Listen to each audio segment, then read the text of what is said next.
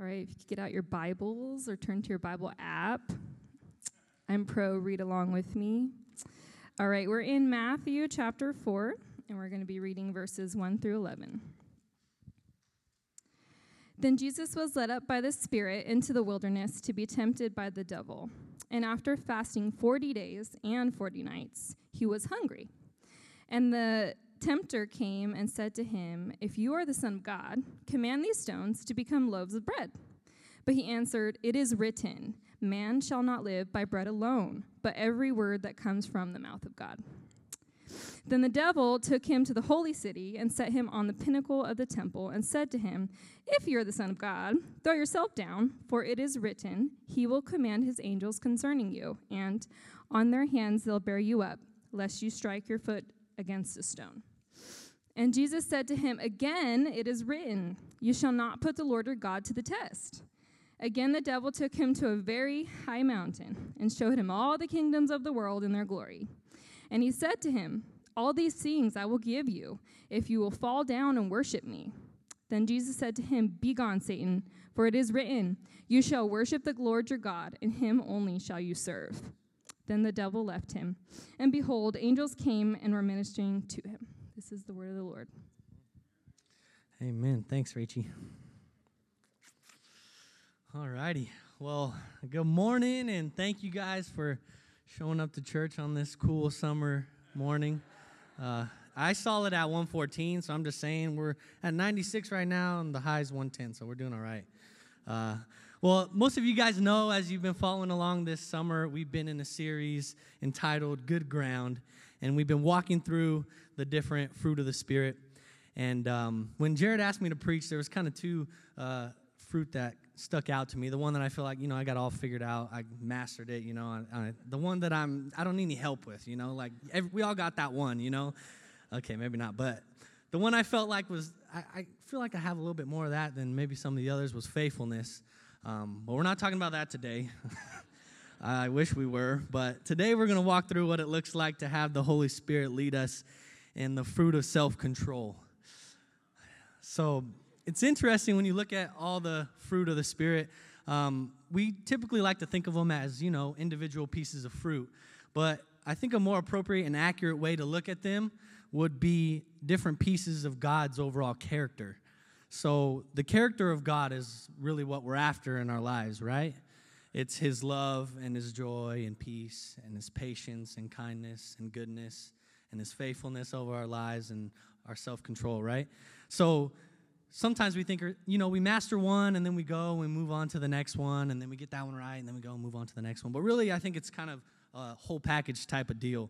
You can't really have faithfulness without some self-control, right? And you can't have true self-control if you don't exercise some sort of faithfulness or love or patience and so on. You guys kind of get the point, right? It's a whole package type of deal. So I think this kind of just helps us better understand uh, the fruit of the Spirit when we're talking about it Uh, today and throughout the rest of our series here. So before we get started, I kind of want to give you guys a biblical definition of self-control that I think will help kind of guide us as we're trying to learn about this this morning. Uh, you'll see it up on the screens. Biblical self-control is surrendering our thoughts, feelings, and actions to the Father in all seasons, especially during times of trial and temptation. We'll see this as we look at the life of Jesus. It's this idea that we don't really actually need to control anything, right? Like, that's not the goal. The goal is to surrender to the one who has all the control to begin with. And so self-control is also not just not doing the things we're not supposed to do. It's also living into the stuff that God has called us to do. That's important. It's two things, right? It's not doing those things, and it's living into what it is that God has called us to do. See, the true mark of a Christian is not just refraining from the things of the world. That's a good thing. That's an honorable thing. It's a noble thing. Like, yeah, we don't live in the world, right? We're not of the world. But a true mark of a Christian is faithfully following after Jesus, right? Like, that's the goal. That's the that's the mark that we're trying to attain. So um, don't forget that as we're going through this. Uh, a great example that I kind of came to as I was talking with Jared about this is uh, this idea of marriage that a lot of us find ourselves in.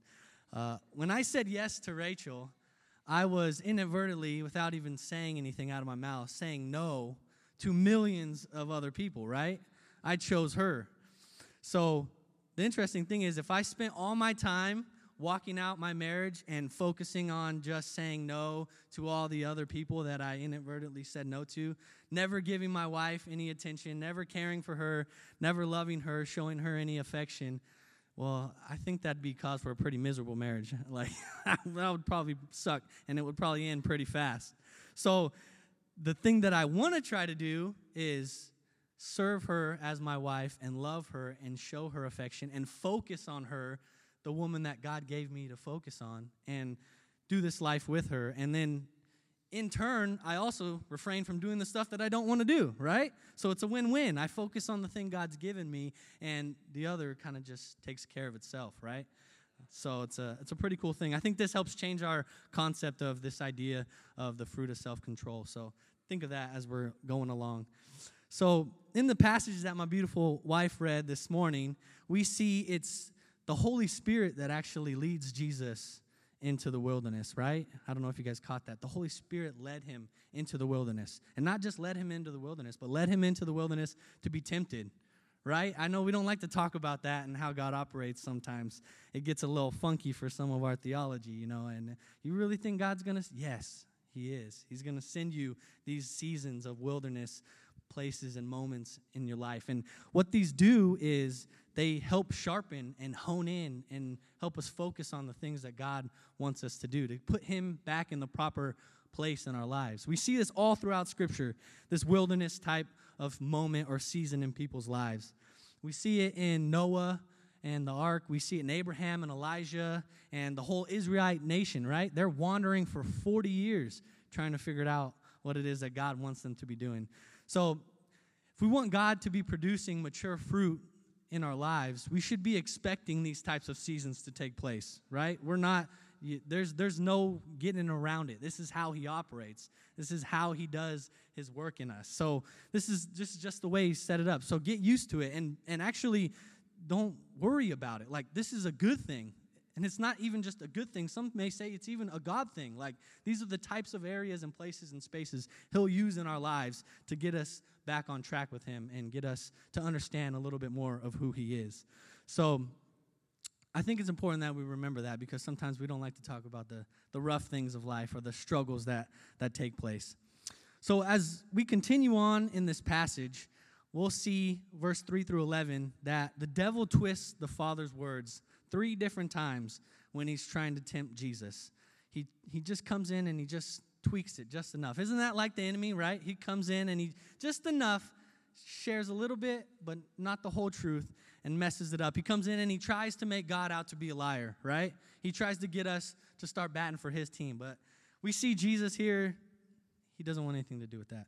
And we'll see as we carry on. I want to use this uh, verse in First John uh chapter two, that I think it'll help us kind of set up the three areas that the devil tempts Jesus in. So in First John chapter two, it says in verse sixteen, "For all that the world that is in the world, the desires of the flesh, the desires of the eyes, and the pride of life, is not from the Father, but is from the world." Now, these three things, they're not super cut and dry. They do bleed over and, and kind of ebb and flow into each other. But I do think they help us to kind of get a better understanding and grasp what it is that the devil's doing here when he's tempting Jesus in these three different areas. So we'll see it here in Matthew play out. The first one is the desires of the flesh, or the things that we think our physical body needs, right? Here in Matthew chapter four, the devil tries to get Jesus to use his gifts for his own selfish gain. But Jesus knows better. He understands what's going on. And if you're part of the kingdom of God, it's important to understand that we should be using our, all of our gifts to serve other people, right? We should be using this fruit that God is giving us in our lives to serve others, and not always to give in to what it is that we want to do all the time, right? We should be living into what God has for us to do. This is exactly what we see Jesus doing here. Jesus knows who his Father is, and he doesn't need it to prove it to anybody, and he definitely doesn't need it to prove it to the enemy right here. He's quick to quote his Father's words. That's why I think it's so important that we are constantly remembering it's, uh, it's, it's a must in our lives to fall in love with God's word. We have to, we have to know that. in our lives. It's super important here. The It's our sword and it's our weapon, and here we see it's what Jesus uses to say no to the enemy. Jesus says no to satisfying his physical hunger, and he says yes to the Father's way, which in this moment for him was fasting, and it was also praying and being with the Father in right relationship. For us, this could look like maybe saying no to food or the midnight snack. I don't know about you guys. The midnight snack always gets me. I just and the ten o'clock snack before I get into bed. Probably the eight o'clock too. But and, you know, it's just it's just something I got to work on. And it could look like in our lives saying yes to more time with God and maybe working out once or twice a week. That wouldn't that wouldn't hurt anything. It could be saying no to sexual immorality, right? And saying yes to loving our spouses and loving other good and godly people in our lives. It might be saying no to gossip or talking about people behind their backs or cussing or using our words for self-serving things or producing negativity in our lives to those around us, right? Like I know I'm probably the only one that has that issue, right? You know, saying things behind people's back or talking or gossiping or cussing a little bit when Mark's beating me at pickleball. Um, that happens from time to time. Uh, I love you, Marky. Uh, I know, you know, this is easier said than done, but it's it's what we need to be focusing on. Could also look like just, you know, in this vein of our words, speaking uplifting and encouraging words and words of blessing in people's lives, right? Like this is what we're after. We're after the things of God, not after just not doing what we're not supposed to do. We're supposed to be speaking blessing, and we're supposed to be speaking uplifting words into people's lives. So let's see if we can focus on that a little bit more.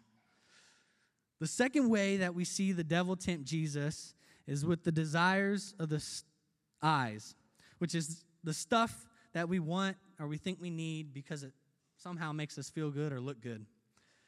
This is where it kind of gets wild here with Jesus and the devil. Jesus just got done quoting his Father's word, right? Man shall not live by bread alone, but by every word that comes from the mouth of God in the first temptation. And what does the devil do in the very next temptation that he brings to Jesus? He quotes his Father's word. Isn't that crazy? Like the very next thing. But Jesus, you know, being Jesus, he says, yeah, no, no, no, nice try. I get it. You may quote my Father's word, but you're taking it out of context. You don't get to test my dad. This is not how it works. You don't get to operate that way in God's kingdom. Nice try. This is another reason why we got to know our word, right? Like taking things out of context sometimes can really mess things up. So we got to be make sure that we're standing firm on this. The enemy will come in and he'll try to entice us with these half-truths and get us just off course, just enough to try to agree with him. To be honest, I don't know if I'm the only one here on this side of things, but I don't even need the devil's help sometimes to twist scripture, to say what I want it to say, and then I can go do whatever it is that I want to do. I don't need his help to do that sometimes. It's uh, pretty wild how that works. Um, it's a dangerous game that we're playing if we think that we can get away with stuff like this in the kingdom of God. And that's why I think it's so like telling why Jesus stands firm right here on this. Jesus says no to testing his Father, and he says yes to trusting that the plan set before him for his life was the best plan from his Father. For us today, this might mean that we need to stop comparing our lives to other people's lives. Can I get an amen on that one? Like, right? Social media, all the stuff that other people have. And maybe we just need to start being thankful for the life that God's given us, right? I guarantee you it's better than you think it is. I guarantee you it's better than you think it is. It might mean saying no to striving and overworking and doing more and saying yes to simply being who God made you to be. We need more people that are being who God made them to be. It's a good thing. It's a, it's a right thing. It's a God thing. Sometimes we work way too hard and we try to take matters into our own hands. We just need to stop doing that. We need to let God do his thing in our lives. It works. It works. For others this morning, you might need to stop lust, lusting after the things of this world and start simply being thankful for what it is God's given in you in your life. The clothes, the cars, the shoes, all the stuff. You're trying to impress the wrong people. You're trying to fill that internal void with the wrong stuff. It doesn't work. We live to let the Holy Spirit do a good work in our lives. That's the goal. So you'll see this uh, final temptation play out. It's where Jesus is tempted with the pride of life, or the idea that we can control any facet of our lives. The enemy tries to entice Jesus into believing that he's in charge. But Jesus knows that he was created to worship his Father and to worship him alone. Here we see Jesus standing firm on God's promised purpose, purpose for his life. And we all have a promised purpose for our life in the kingdom of God. We see here Jesus says no to the fake promise of power that the devil offers him in the moment. And he says yes to the true power that is found with his Father in heaven. He stays the course. He knows what his purpose is in life. He's understood what it is that his Father has called us to do, or has called him to do. Some of us, for in our lives, this may look like in areas where we struggle, speaking and lying and cheating and hiding, things that we really need to focus on getting rid of in our lives. And we need to start letting the light bring those things up and bring those things out and start walking in a little more integrity when no one's around. We need to start saying no to selfishness and doing whatever it is that we want to do all the time. I've been there. And we need to start saying yes to service. I mean, this is literally what we see Jesus doing and saying about his own life. Like, the whole point of why he was sent was to serve. So take that into consideration. Maybe we just need to give up overall control, or this false illusion that we have any control to begin with, right? I know I don't know about you guys, but the the cat's out of the bag. We don't have any control. We're surrendering it to the Lord. So maybe we just need to do that a little bit more and trust the Father that his plan is perfect for your life. It's against these types of things that we're looking to allow the Holy Spirit to lead us when it comes to this idea of self-control. We both want to stop doing the things that we know we shouldn't be doing and start doing the things that God has called us to do. Does that make sense? I think it was junior high sometime where I first began my struggle with lust and pornography. I remember knowing what I was doing was wrong and that I should definitely shouldn't be doing it, but I didn't really know what to do, where to turn, and I certainly wasn't going to talk to anybody about it. So that was out. That was off the table. So that kind of carried over into high school, and I remember the moment pretty vividly where I came to my mom and my dad, and I asked them, hey, like, can you help me with this? I have this issue going on. And, you know, they, I knew they cared for me. I knew they loved me, and I knew they prayed for me. But I, nothing really came of it. I mean, they were just doing the best they could, and they were trying to walk life out with me. And they prayed for me and said, you know, yeah, buddy, you can talk to us about anything, whenever, wherever. And, yeah, just kind of kept going on with my life, didn't really ever bring it up again. And so as I carried on, I found myself in college, and it's still being a huge struggle, like the biggest struggle in my life at the time. There would be moments, you know, I went to a Bible uh, Christian college, and there would be moments where we'd be in some sort of prayer session or uh, discipleship-type atmosphere, and I remember being huddled with groups of guys from time to time, and we'd kind of air out our dirty laundry and talk to each other about our struggles and the things that we had going on, and uh, it was cool, and, and, you know, we had a heart-to-heart, and then we'd pray for each other, and then things just kind of fell back into place, and I found myself crawling back to what it is that I had always done and just continuing on with the habits and the, the patterns that have messed me up for so long. I ended up going to Bible college, and in Bible college, there was a couple pastors that I really had in my life that would disciple me, and, you know, I told them about my struggles, and we would talk about it, and they would pray for me, and maybe we'd set up a couple parameters around my life to maybe try to help maneuver me in the right direction for a season, and it worked for a time, but eventually things just kind of fell apart, and I, again, ended up crawling right back to where I came from. I just had this, like, internal thing going on, and I never really walked it out any further than that. That's about as far as it went. I remember when Rachel and I got together, and we were engaged to be married, and I told her about my struggle, and, um, you know, she would love me the way that she does and check in on me from time to time. And, um, you know, I, I, at the end of the day, I got pretty good at lying to her about it all, too, and kind of brushing her under the rug. And, you know, didn't up front tell her the full truth either. So uh, she only knew about half of what was going on to begin with.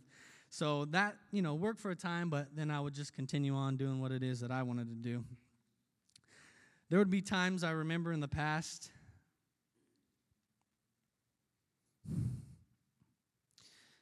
where I would let my struggles get the best of me, and then I would get up on stage at church as a youth pastor, and I would I would tell the kids how they should save themselves for marriage and how they should maintain their purity, as if I had some sort of example in my life of what that should look like.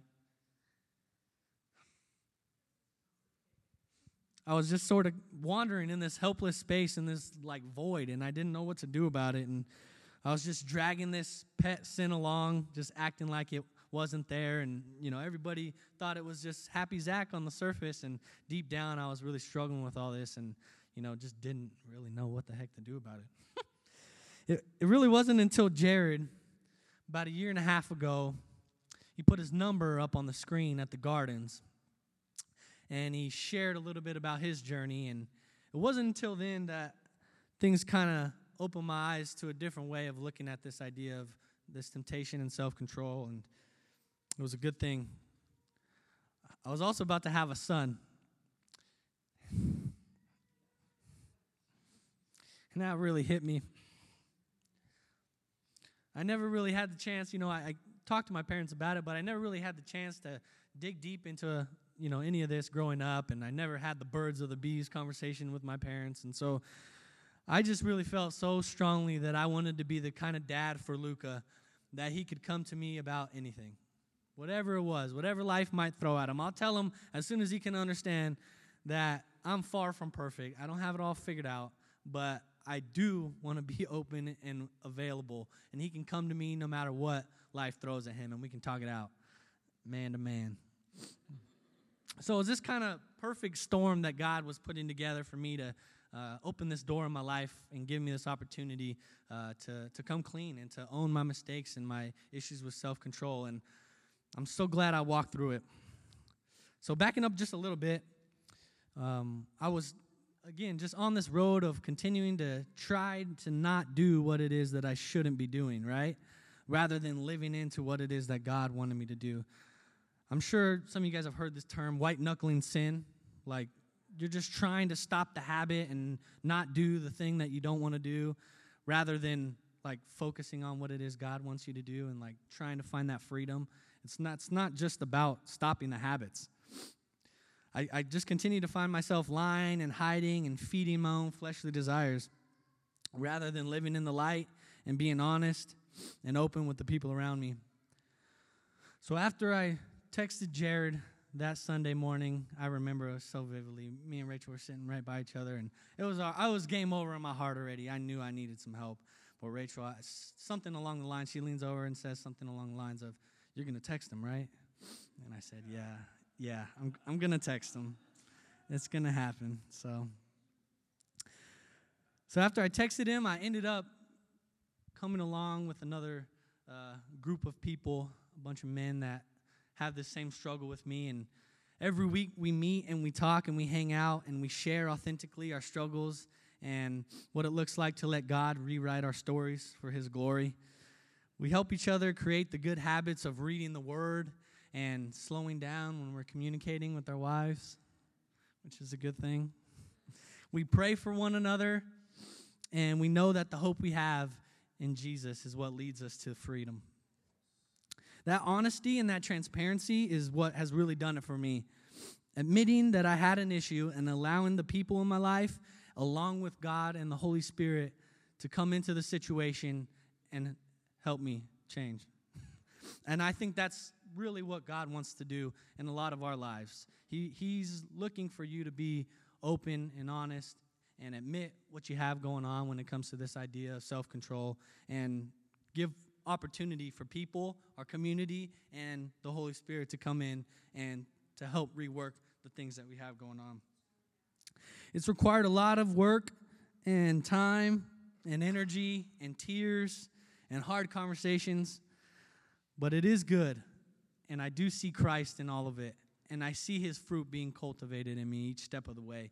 And uh, I got a lot of road to cover still, but I'm I'm hopeful that God is going to continue to do this in my life. And um, that's kind of what I think God wants to do here this morning with all of us, is have us open this place in our heart and this opportunity for him to come in and help us with this idea of self-control. If you need some prayer here in a little bit, we're going to have some of our leaders up here to pray with you guys and believe for what it is that God's doing in your life. Um, also, you'll see some numbers up on the screens.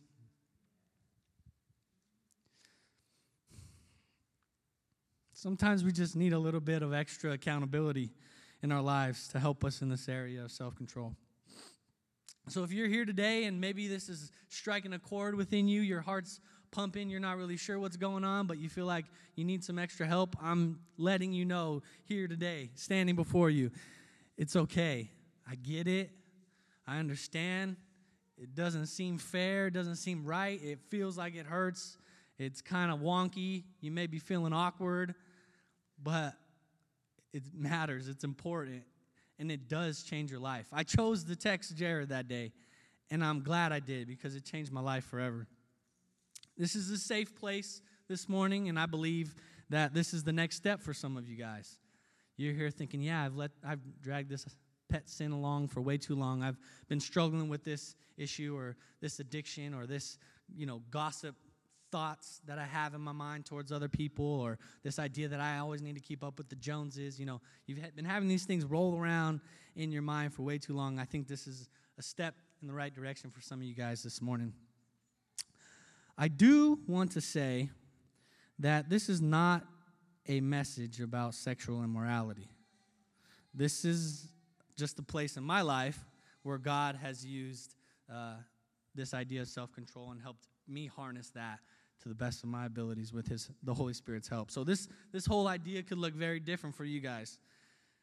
It goes for all the areas of temptation in life, and it goes for all the areas of living into what it is that God has called us to do as well. It's true for all the things that we've talked about today. It's true for the whole list of the things of the flesh in Galatians.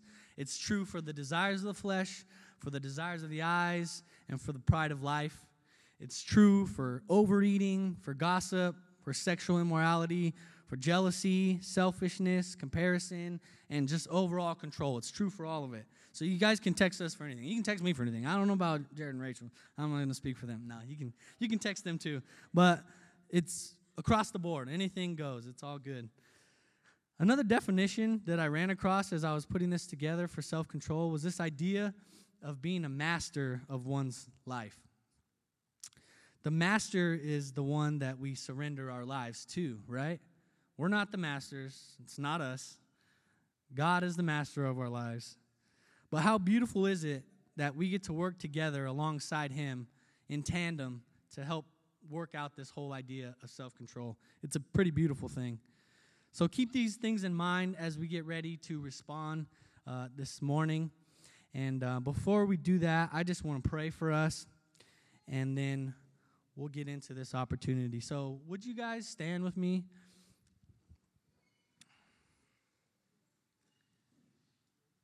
And remember, we'll have people up here that'll be willing to pray with you, and you can text any one of us. Guys, please text me or Jared. Ladies, please text Rachel. Some of these things can be a little sensitive, so we want to make sure that we're mindful of that um, as we go on here with responding this morning. Um But other than that, I just think God wants to unlock something in some of us this morning, and he wants to give us those opportunities to come forward and be honest and truthful and transparent um, with what it is that you need help with in your life. So I just want to pray, and then you'll see some leaders up here, and then in a little bit we'll have the opportunity to take communion. That's in the back, um, but we'll do that here in a little bit. And so, yeah, we're just going to kind of let the Lord do what he wants to do for a moment here. Um, so if you need to respond in any one of those ways, you can do so. And, uh, yeah, let me just pray for you guys. Yeah, God, we're grateful that you showed up this morning. We're grateful that you have enough self-control for all of us. We don't have to figure it out. We don't have to white-knuckle sin, Lord. We don't have to just try harder. But we get to surrender to the master of our souls, the one who paid it all, the one who has all the control, and, yeah, the one who created us to begin with. So, Lord, just come in. I pray for, yeah, open hearts and open minds. This is not a, yeah, not a place where people need to feel afraid. It's heavy stuff, but it's worth it. Help us see that this morning, Holy Spirit. Yeah, guide us, Lord. Amen.